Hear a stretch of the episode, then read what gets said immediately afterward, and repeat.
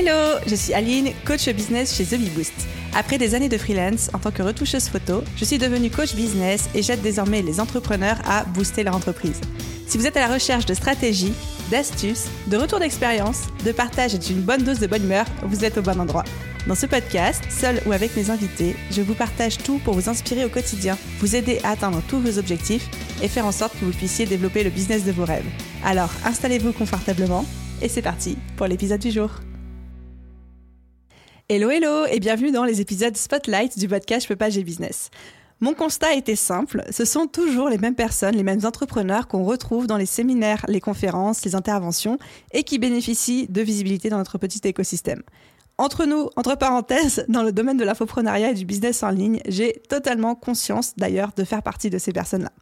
Alors, j'ai décidé de mettre ma visibilité et celle de ce podcast au service de celle des autres, en donnant la parole à des entrepreneurs, des marques et des projets à travers ce petit format capsule et en leur posant sept questions qui seront à chaque fois toujours les mêmes. L'objectif est non seulement de leur donner plus de visibilité à eux, mais aussi pour vous donner à vous un shoot de motivation et d'aspiration à travers des parcours et des témoignages, tous plus inspirants les uns que les autres. Et aujourd'hui, j'ai le plaisir de recevoir Audrey, fondatrice de Wounded Woman. Hello Audrey, je suis absolument ravie de t'accueillir pour cet épisode Spotlight. Bienvenue sur le podcast. Comment tu te sens? Eh ben écoute, je suis très très très heureuse d'être là et euh, je me sens super bien grâce à toi comme toujours. C'est bizarre de t'entendre et te voir euh, en direct et pas juste dans mes écouteurs. Ça me fait trop rire parce qu'en fait, à peine on a débarqué sur Zoom, on a commencé à papoter, papoter. Puis là, je te dis, attends, attends, faut qu'on commence à enregistrer parce qu'on est en train de dire plein de choses intéressantes. Donc, on va reprendre un petit peu le fil de notre conversation. Je vais te faire faire marche arrière. Est-ce que tu peux te présenter? Présenter ton business, ton parcours, ton projet. Enfin voilà, un petit peu tout ça, je te laisse la parole pour que les auditeurs te découvrent. Ça marche. Eh ben, écoute, je suis donc entrepreneur. Je vais dire que j'ai entre 35 et 40 parce que je ne sais plus mon âge, qui est 20 en plus, j'ai arrêté de compter. Je suis donc entrepreneur dans la Femtech, donc c'est la tech au service de la santé de la femme. Et j'ai aussi deux enfants en bas âge de moins de 4 ans. Ça compte aussi dans le parcours et aussi dans mon attachement à ton travail. Et je te le disais, euh, tu fais vraiment partie des femmes qui m'ont permis de bah, de me dire que je pouvais le faire, que je pouvais entreprendre, même si c'est un produit physique et du service et pas que un service. Et voilà, donc j'ai passé dix ans en fait moi euh, dans l'industrie de défense avant, donc euh, j'étais dans la haute technologie déjà de l'innovation, mais dans un autre domaine. J'étais euh, beaucoup à l'étranger, à l'international. j'étais directrice internationale de l'export, donc des ventes à des pays alliés de la France de matériel de défense. Et voilà, je parle cinq langues. Enfin, c'était une vie assez incroyable. Mais je me suis quand même assez vite pris un plafond de verre en pleine tête. Et euh, ça m'a beaucoup gênée. Donc, j'avais déjà commencé à réfléchir à de l'entrepreneuriat parce que justement, je trouvais que les femmes disparaissaient du radar. Tu vois, elles revenaient après avoir eu leurs enfants et genre, il n'y avait plus personne entre 35 et 45 ans. Mais où étaient les femmes, quoi et tout le monde trouvait ça normal, avec un peu de milieu misogyne. Et donc j'avais commencé un peu à réfléchir, et puis en fait c'est parce que j'ai une césarienne euh, en 2019 que je me suis euh, bah, orientée dans cet entrepreneuriat, puisqu'en fait bah, la base de l'entrepreneur, c'est que je me suis retrouvée face à un problème qui est que quand on a une cicatrice abdominale, s'habiller, c'est quasiment impossible euh, puisque les vêtements frottent et que ben, en fait on se retrouve isolé chez soi, on a mal avec une douleur physique non prise en compte devient une douleur psychologique et je me suis rendu compte qu'il n'y avait pas que les césariennes, il y avait aussi toutes les autres opérations abdominales, qu'il y avait aussi les femmes qui avaient juste mal au ventre au quotidien.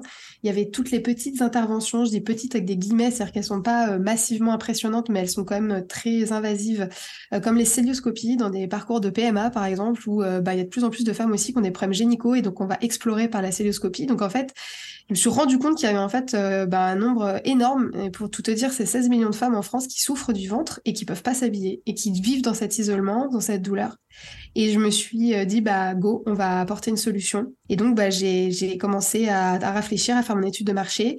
Et quand euh, je me suis sentie prête, et aussi parce que la conjoncture a fait qu'après le confinement, après avoir rentré euh, un très très gros contrat en fait dans la boîte où j'étais, s'est séparé et ça correspondait aussi à un moment où moi j'avais assez maturé et du coup bah je me suis lancée dans l'entrepreneuriat avec du coup comme on ne fait rien dans le bon sens le deuxième bébé qui est arrivé un peu trop rapidement et où j'ai eu énormément de péripéties de santé avec euh, ma grossesse, avec mon bébé. Et donc, j'avais lancé déjà mon, on va dire, mon travail d'entrepreneur, donc je pouvais plus quelque part m'arrêter.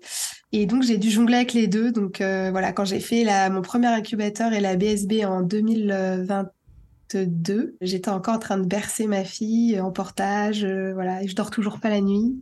Donc, voilà, un petit peu le parcours. Et du coup, là, ce que tu as lancé pour remettre le contexte, c'est au début, tu as commencé par euh, Wounded Woman Underwear, donc c'est toute la gamme euh, de sous-vêtements pour les femmes justement qui ont eu euh, ces interventions chirurgicales au niveau de l'abdomen. C'est ça. C'est ça. En fait, oui. Donc pour euh, préciser un peu mieux, donc euh, la société donc s'appelle Wounded Women pour les femmes blessées, avec un petit jeu de mots avec Wonder Woman pour ceux qui n'auraient pas forcément compris, puisqu'on est sur la puissance féminine. Et au départ, justement, c'était pas que la lingerie. C'est-à-dire qu'en fait, je vais anticiper un peu de tes questions, c'est que la particularité de Wounded Woman, c'est justement de pas être une simple marque qui vend un produit. En l'occurrence, là, pour le premier produit qui vend de la lingerie spécialisée, euh, c'est justement d'être un vrai parcours de soins intégratifs. Et en fait, depuis le départ, et d'où l'intérêt pour moi de la BSB, depuis le départ, pour moi, c'était un parcours complet. C'est-à-dire que les femmes puissent trouver des solutions et des réponses à tout moment de leur parcours. Elles ont besoin d'une lingerie, elles la trouvent. Elles ont besoin d'infos de prévention, elles la trouvent. Elles ont besoin euh, de se former sur leur parcours de soins, de se le créer, elles le trouvent. Et donc, euh, depuis le départ, si tu veux, ça avait pas de nom, mais c'était structuré en trois actions distinctes, donc qui maintenant s'appelle Wounded Women Underwear pour la partie lingerie, Wounded Women Care pour tout ce qui est justement ateliers, conférences et tout ce qui est formation aussi de nos professionnels. Et Wounded Women Podcast, puisque l'un des piliers, c'était aussi rompre l'isolement et permettre aux femmes d'entendre des témoignages de d'autres femmes qui étaient passées par ces étapes mmh. difficiles de vie. Et on parle aussi beaucoup de cicatrices émotionnelles, parce qu'il y a des femmes qui ont eu des cicatrices physiques, on va dire entre guillemets, assez légères, mais par contre qui ont très mal vécu.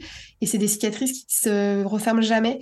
Et comme on travaille beaucoup sur la résilience et que le slogan de Wounded Women, c'est pas de cicatrices sans super héroïne, si tu veux, voilà, l'idée c'était que les femmes trouvent des solutions et que ce soit euh, un parcours de bout en bout et pas uniquement, euh, d'ailleurs je le dis souvent, euh, Wounded Woman n'est pas une marque de lingerie, c'est le vrai partenaire des femmes en postpartum et en post-opératoire ou chaque jour de leur vie avec des douleurs justement. C'est beau, on sent que c'est une vraie mission qui t'anime et qu'effectivement tu as réfléchi à tout l'écosystème aussi à 360 autour des besoins émotionnels, psychologiques et physiologiques des femmes. Exactement. Franchement, bravo pour ça.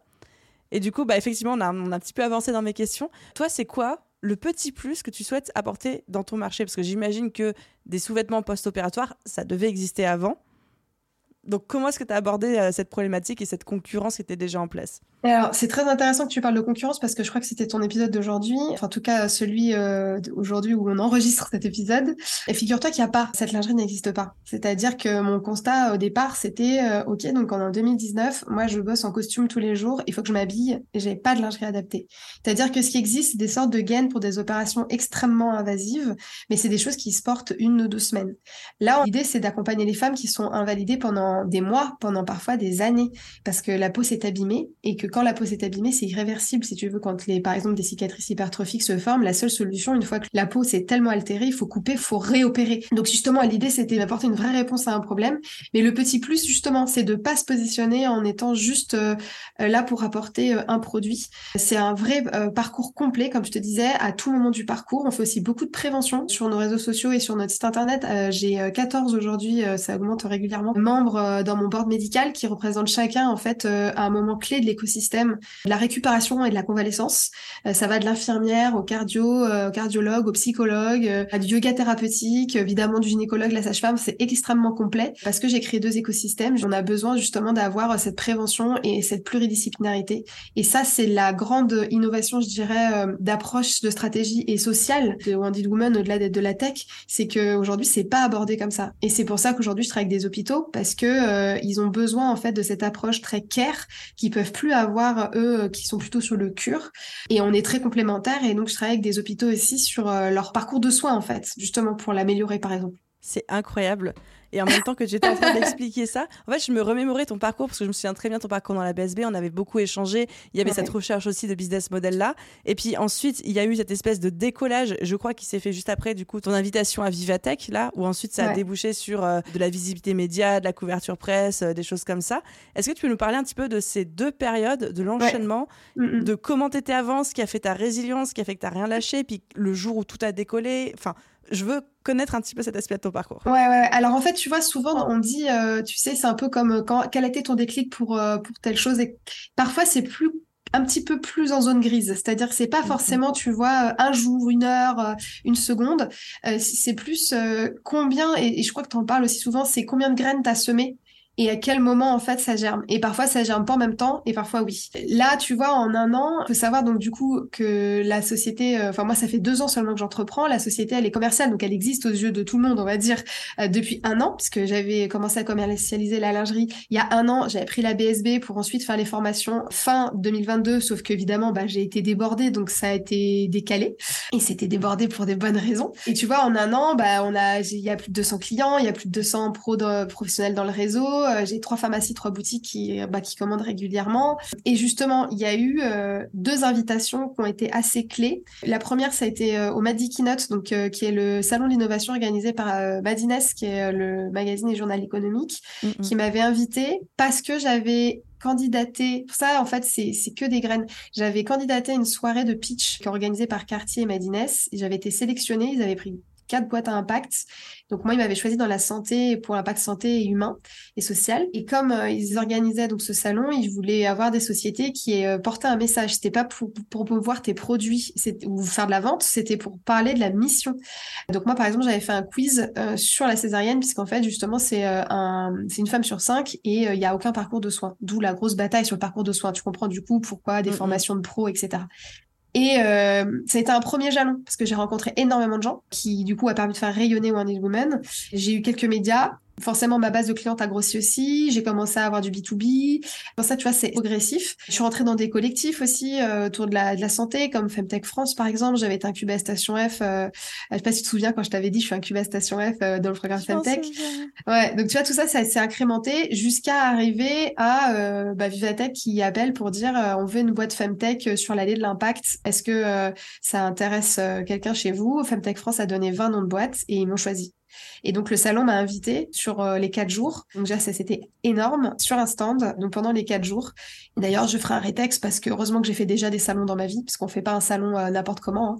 Et c'était exceptionnel. Et c'est vrai que du coup ça a donné là de nouveau. Là j'entre dans une, j'irais presque une troisième phase de mon business. La première je dirais c'était euh, avant la BSB parce que la BSB m'a fait maturer énormément, m'a fait rencontrer des entrepreneurs génial. Toi évidemment. Même si on a l'impression de te connaître un peu avec le podcast, mais la, la BSB est absolument incroyable y compris pour du produit physique, parce qu'en fait, euh, tu donnes tellement de choses dans cette formation que, enfin voilà, moi je la recommande à 100%. Donc ça, c'était une première phase. La deuxième phase, c'était euh, après justement sur euh, la commencé à la maturation de, de, la boîte un petit peu, sur les retours clients aussi, les échanges. Et cette nouvelle phase post Vivatech, où là clairement, il faut que je recrute alternant stagiaire parce que je suis débordée. parce que j'ai même pas pu finir. Voilà, un beau problème, puisque du coup, bah, j'ai des ventes qui ont grossi. Tu vois, j'ai fait à la fin de mon chiffre d'affaires mensuel minimum euh, en quatre jours, quoi. Et puis donc les ventes, le B2B forcément euh, bah, grossit aussi parce que ça t'apporte de la crédibilité. Et puis j'ai aussi beaucoup de contacts pour la partie formation qui donc doit arriver à la rentrée et donc bah, besoin de mettre un gros coup de boost, euh, pour pas faire de jeu de mots, pour le finir et, que ça soit prêt. Et c'est vrai que les médias qui ont couvert ça, bah, j'ai été invitée sur BFM Business, donc dans l'émission qui s'appelle La Pépite. Il fallait que je me soulève à 4 heures du matin. ça valait le coup. Mais c'était pas grave, c'était pas grave. Même s'il fallait pas dormir, j'y allais. Ouais, le secret, c'était de ne pas se coucher. c'est ça, c'est ça. Les échos et euh, Brut et Euronews. Et tu vois, là, ce qui est beau, en fait, c'est que ces médias, c'est eux qui sont venus me chercher, c'est eux qui sont venus me voir, alors que potentiellement, les échos, ça faisait un an que j'écrivais à la journaliste et que bah, j'arrivais pas à avoir de retour. Donc, euh, ça veut dire qu'il faut jamais lâcher. Et que là aussi, je me retrouve au bon endroit au bon moment, en fait. Mais finalement, ça a cristallisé aussi des efforts. Pour ça, je veux vraiment insister sur le côté progressif et, et, d'efforts constants et, et absolument permanents. Et c'est vrai que bah, derrière, ça, ça fait que d'autres médias de contact, euh, même si c'est des médias payants, mais qui s'intéressent à ton travail, ton SEO est meilleur parce que tu ressors avec aussi euh, les médias qui t'ont couvert. Donc, euh, donc là, voilà, on est dans une seconde phase. Il y a aussi beaucoup de demandes pour des stagiaires, des alternants, etc. Et là, on entre vraiment dans une nouvelle phase de la société et avoir une vraie posture de CEO. Je sais que tu parles aussi beaucoup de ça, de cette posture de chef d'entreprise. toi qui voulais être chef d'entreprise depuis que tu étais petite. Et, voilà, donc c'est la nouvelle étape pour Wonder Woman. Mais félicitations, je tellement, tellement heureuse pour toi. Merci. non, mais vraiment, tu peux être fière de toi, hein, parce que c'est toi qui sème aussi toutes ces. Tu nous t'arroses en fait toutes les graines qu'on qu'on plante, et c'est toi qui nous fait grandir aussi. Et euh, ce serait bien aussi d'avoir euh, une petite idée de tout ce qu'on devient tous au bout d'un an, parce que c'est vrai que chacun avance. Et euh, c'est vrai quand je me dis que quand même tout ça en un an, c'est pas mal. c'est pas mal. Tu peux être extrêmement fière de toi. Ouais. Ah, c'est trop bien. J'aimais beaucoup ce concept de on sème plein de graines, mais on ne sait pas vraiment quand mm. est-ce qu'elles vont germer. Des fois, c'est tout en même temps. Et des fois, c'est un petit peu plus euh, disparate. Si on devait résumer ou si tu devais avoir une intuition, selon toi, c'est quoi la chose qui a le plus contribué à ta réussite, s'il y en a une Ou est-ce que vraiment tu t'arrêterais à ce constat-là? En fait, pour moi, dans mon projet entrepreneurial, qui est un peu spécifique puisqu'il est en santé, il y a deux réussites. Il y en a une qui est acquise, c'est l'impact social. C'est-à-dire qu'aujourd'hui, moi, j'ai des clientes qui sont des patientes, des clientes patientes, en fait. C'est une communauté de patientes, moi, que j'ai euh, dans, dans ma communauté, on va dire, euh, de clientes et, de personnes qui, gravitent autour de Wendy Women. La première réussite, si on doit dire ça comme ça, c'est de soulager des femmes concrètement. C'est-à-dire des femmes qui t'envoient que euh, parce que elles ont porté leur lingerie, euh, bah, elles ont pu euh, reprendre le travail, que tout le travail de Wonder Woman, c'est la meilleure thérapie qu'elles aient eue, c'est ça, c'est des verbatims, hein. que ben voilà, c'était une journée difficile, mais ben on avait moins, elle avait moins de douleur parce qu'elle portait, alors elle me dit tel modèle, etc. Ou même, tu sais, les femmes qui, qui consomment juste le contenu gratuit que tu peux partager, la prévention qui est mise en place, qui te disent merci parce que grâce à vous, je suis allée consulter et effectivement, j'ai des complications. Donc ça, tu vois, pour moi, c'est acquis. Et si demain l'aventure devait se terminer, pour moi, Wonder Woman, c'est une réussite. Tu vois, c'est pas les médias. C'est, sûr que tout ça, on en a besoin, comme l'argent. T'en as besoin pour avancer, t'en as besoin pour créer ton business. Si tu veux, si demain euh, l'aventure devait s'arrêter, cette euh, réussite, euh, cet impact vraiment social, et j'ai envie de te dire qui est la base de l'entrepreneuriat, c'est aller donner une solution à des gens qui ont un problème. C'est quand même la base la base. Bah voilà, pour moi, ça c'est une réussite. Si on doit appeler ça réussite. L'autre facteur de réussite d'un point de vue vraiment purement business, clairement, c'est la niaque. Moi, quand j'étais dans ma boîte avant, donc j'étais sur le sujet de commerce, on m'appelait le pitbull parce parce que une fois que j'avais attrapé la jambe, je lâchais jamais. Pas parce que je mangeais des gens. Si tu veux, avec tout ce qui m'est arrivé aussi d'un point de vue personnel par rapport à la santé de mes enfants, etc., je n'ai jamais rien lâché. C'est-à-dire que j'ai relancé des gens. Je, suis comme un sportif de haut niveau. Euh, je dis pas que j'ai un mindset forcément d'enfer. Il y a des jours où euh, la veille de Vivatech, d'ailleurs, j'avais fait un post LinkedIn là-dessus. Enfin, tu vois, franchement, j'avais larmes aux yeux. Je me disais, mais ça décolle pas assez. Je comprends pas. Mais qu'est-ce que je fais pas bien Parce que ça allait, mais c'était pas assez. Tu vois, en un an pour moi, c'était pas suffisant et je peux peut pas me payer. Donc euh, là, peut-être dans les prochains mois, mais voilà. Et tu vois, le lendemain, j'ai ce coup de fil. Donc, euh, je dis pas qu'il y a jamais de moment où ton mindset est pas au top, quoi, mais c'est peut-être justement la capacité à, trouver des façons d'aller mieux et de booster ton, ton mindset, justement, qui fait que, ben, justement, t'es résilient. Et clairement, c'est ça. Parce que c'est d'avoir relancé des gens, c'est d'avoir, euh, et, je pense aussi l'authenticité. C'est-à-dire l'authenticité dans les rapports avec les femmes, avec qui j'échange depuis deux ans maintenant, parce qu'il y a des femmes et que, du coup, j'échange depuis deux ans. Mais l'authenticité aussi, euh, dans le milieu entrepreneurial, bah, avec toi, par exemple, avec euh, toutes les personnes que j'ai croisées, donc beaucoup des femmes, parce que dans la femtech, bah, il y a beaucoup de femmes, puisqu'en fait, elles créent des solutions pour de la santé de la femme, puisqu'il n'y a pas de réponse, puisque j'ai envie de te dire bah, que la santé féminine, Enfin, c'est hein. pas toujours euh, voilà. Donc il y a beaucoup de femmes et le fait d'être authentique dans tes rapports, euh, ça crée des liens forts aussi et ça crée des collaborations, ça crée euh, enfin voilà et donc dans le business ça aide parce que tu te fais confiance et donc mm. tu crées aussi des liens plus rapidement. Donc voilà, les facteurs de réussite, ça serait l'authenticité, la rigueur et la résilience. C'est beau. Et à contrario, quelle a été la plus grosse erreur que tu aies faite dans le développement de ton business jusqu'ici? C'est plutôt en termes de posture et de d'état d'esprit. Je pourrais te dire que j'ai pas considéré le B2B trop, assez tôt. Tu vois, clairement, il aurait fallu que je le considère tout de suite. Je l'ai considéré un peu après. De toute façon, c'est plus long. Donc en fait, est-ce que j'aurais gagné deux mois? Bon, c'est lancé, c'est lancé. je pense que c'est plus Ouais, voilà. Mais plutôt que j'avais pas bien compris d'un point de vue émotionnel dans quoi je m'embarquais et que entreprendre en santé sur des sujets aussi vifs et aussi intimes que des femmes qui ne peuvent euh, pas tousser, qui ne peuvent pas rire quand je parle de l'opératoire, hein, mmh. vraiment du post-opératoire pur, ou euh, des femmes qui sont traumatisées par leur césarienne, ou des femmes qui sont malades, multi-opérées, ou juste des femmes qui ont des douleurs permanentes sans opération et qui qui peuvent pas s'habiller. J'avais pas pris conscience que j'allais prendre en fait autant de détresse à bras le corps. Et si je suis entrepreneur, bah, comme toi, ce que tu veux, c'est donner des solutions aux gens dès qu'il y a un problème, problème, solution, problème, solution à chaque fois.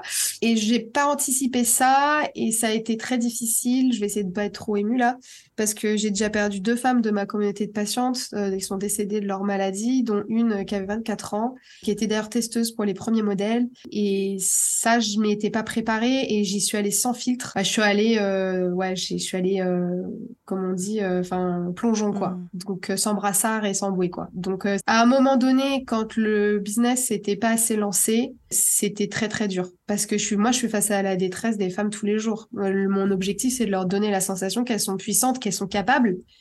Mais tu vois, là, j'ai fait un, c'est un hasard qu'on parle, enfin, c'est hasard, j'ai fait un sondage hier où justement de temps en temps je prends un peu la température et je demandais comment vous allez. J'ai 70% de bof, ça va pas trop.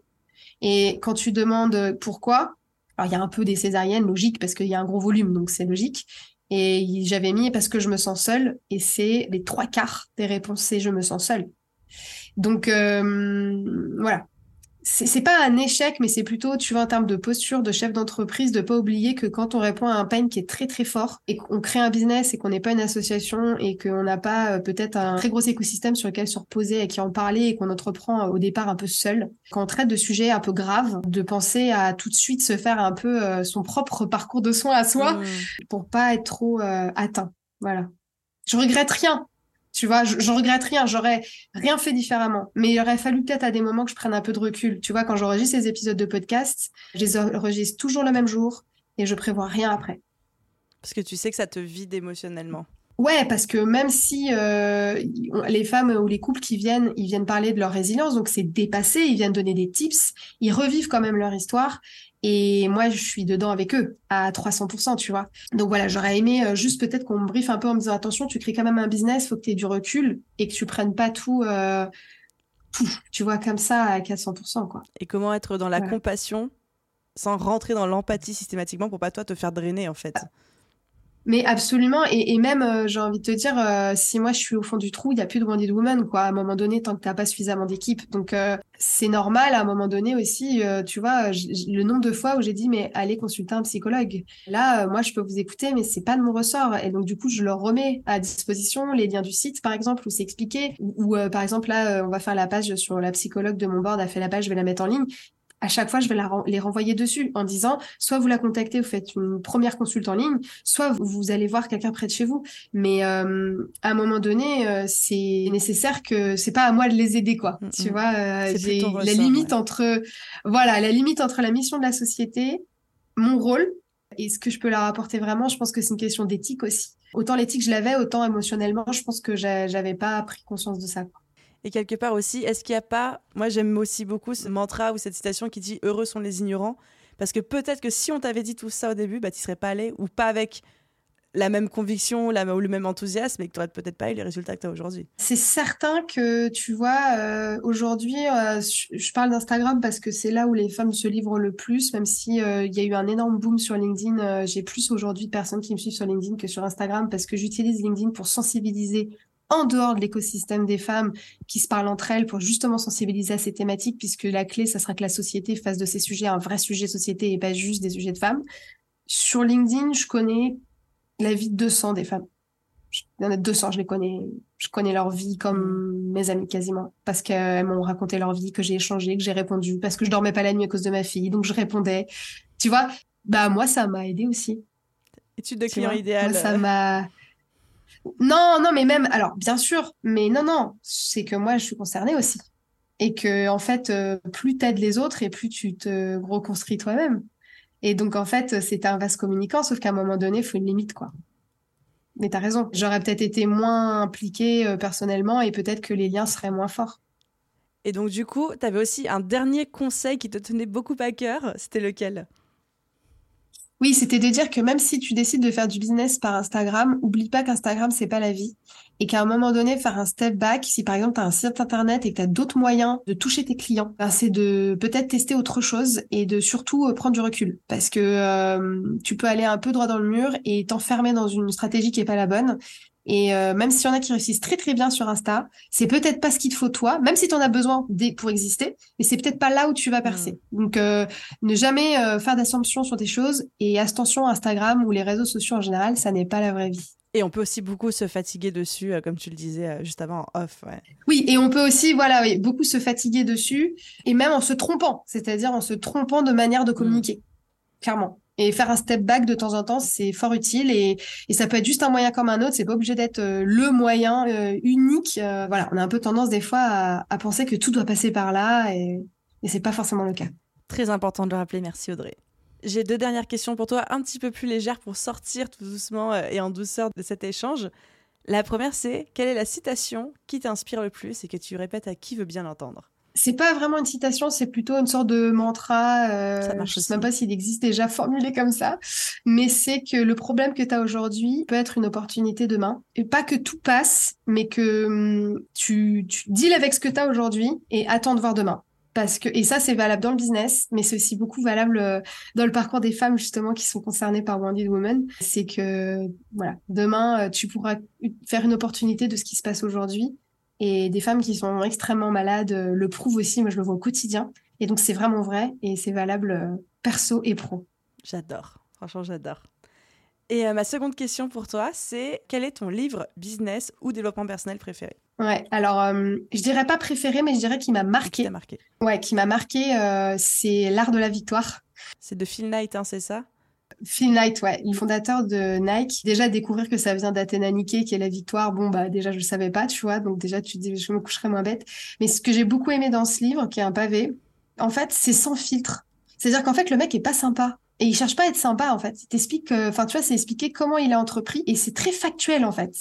Et moi, ça m'a plu ce côté-là. Tu sais, euh, quand tu écris un business, il euh, faut toujours avoir euh, meilleur entrepreneur, meilleur pote, meilleur tout, tu sais.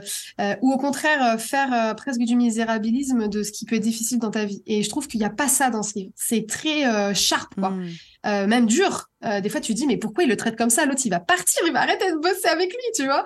Et j'ai trouvé qu'il ouais, il est, il est super, faut le lire. Vraiment, lisez-le. Il est plein de, plein de leçons.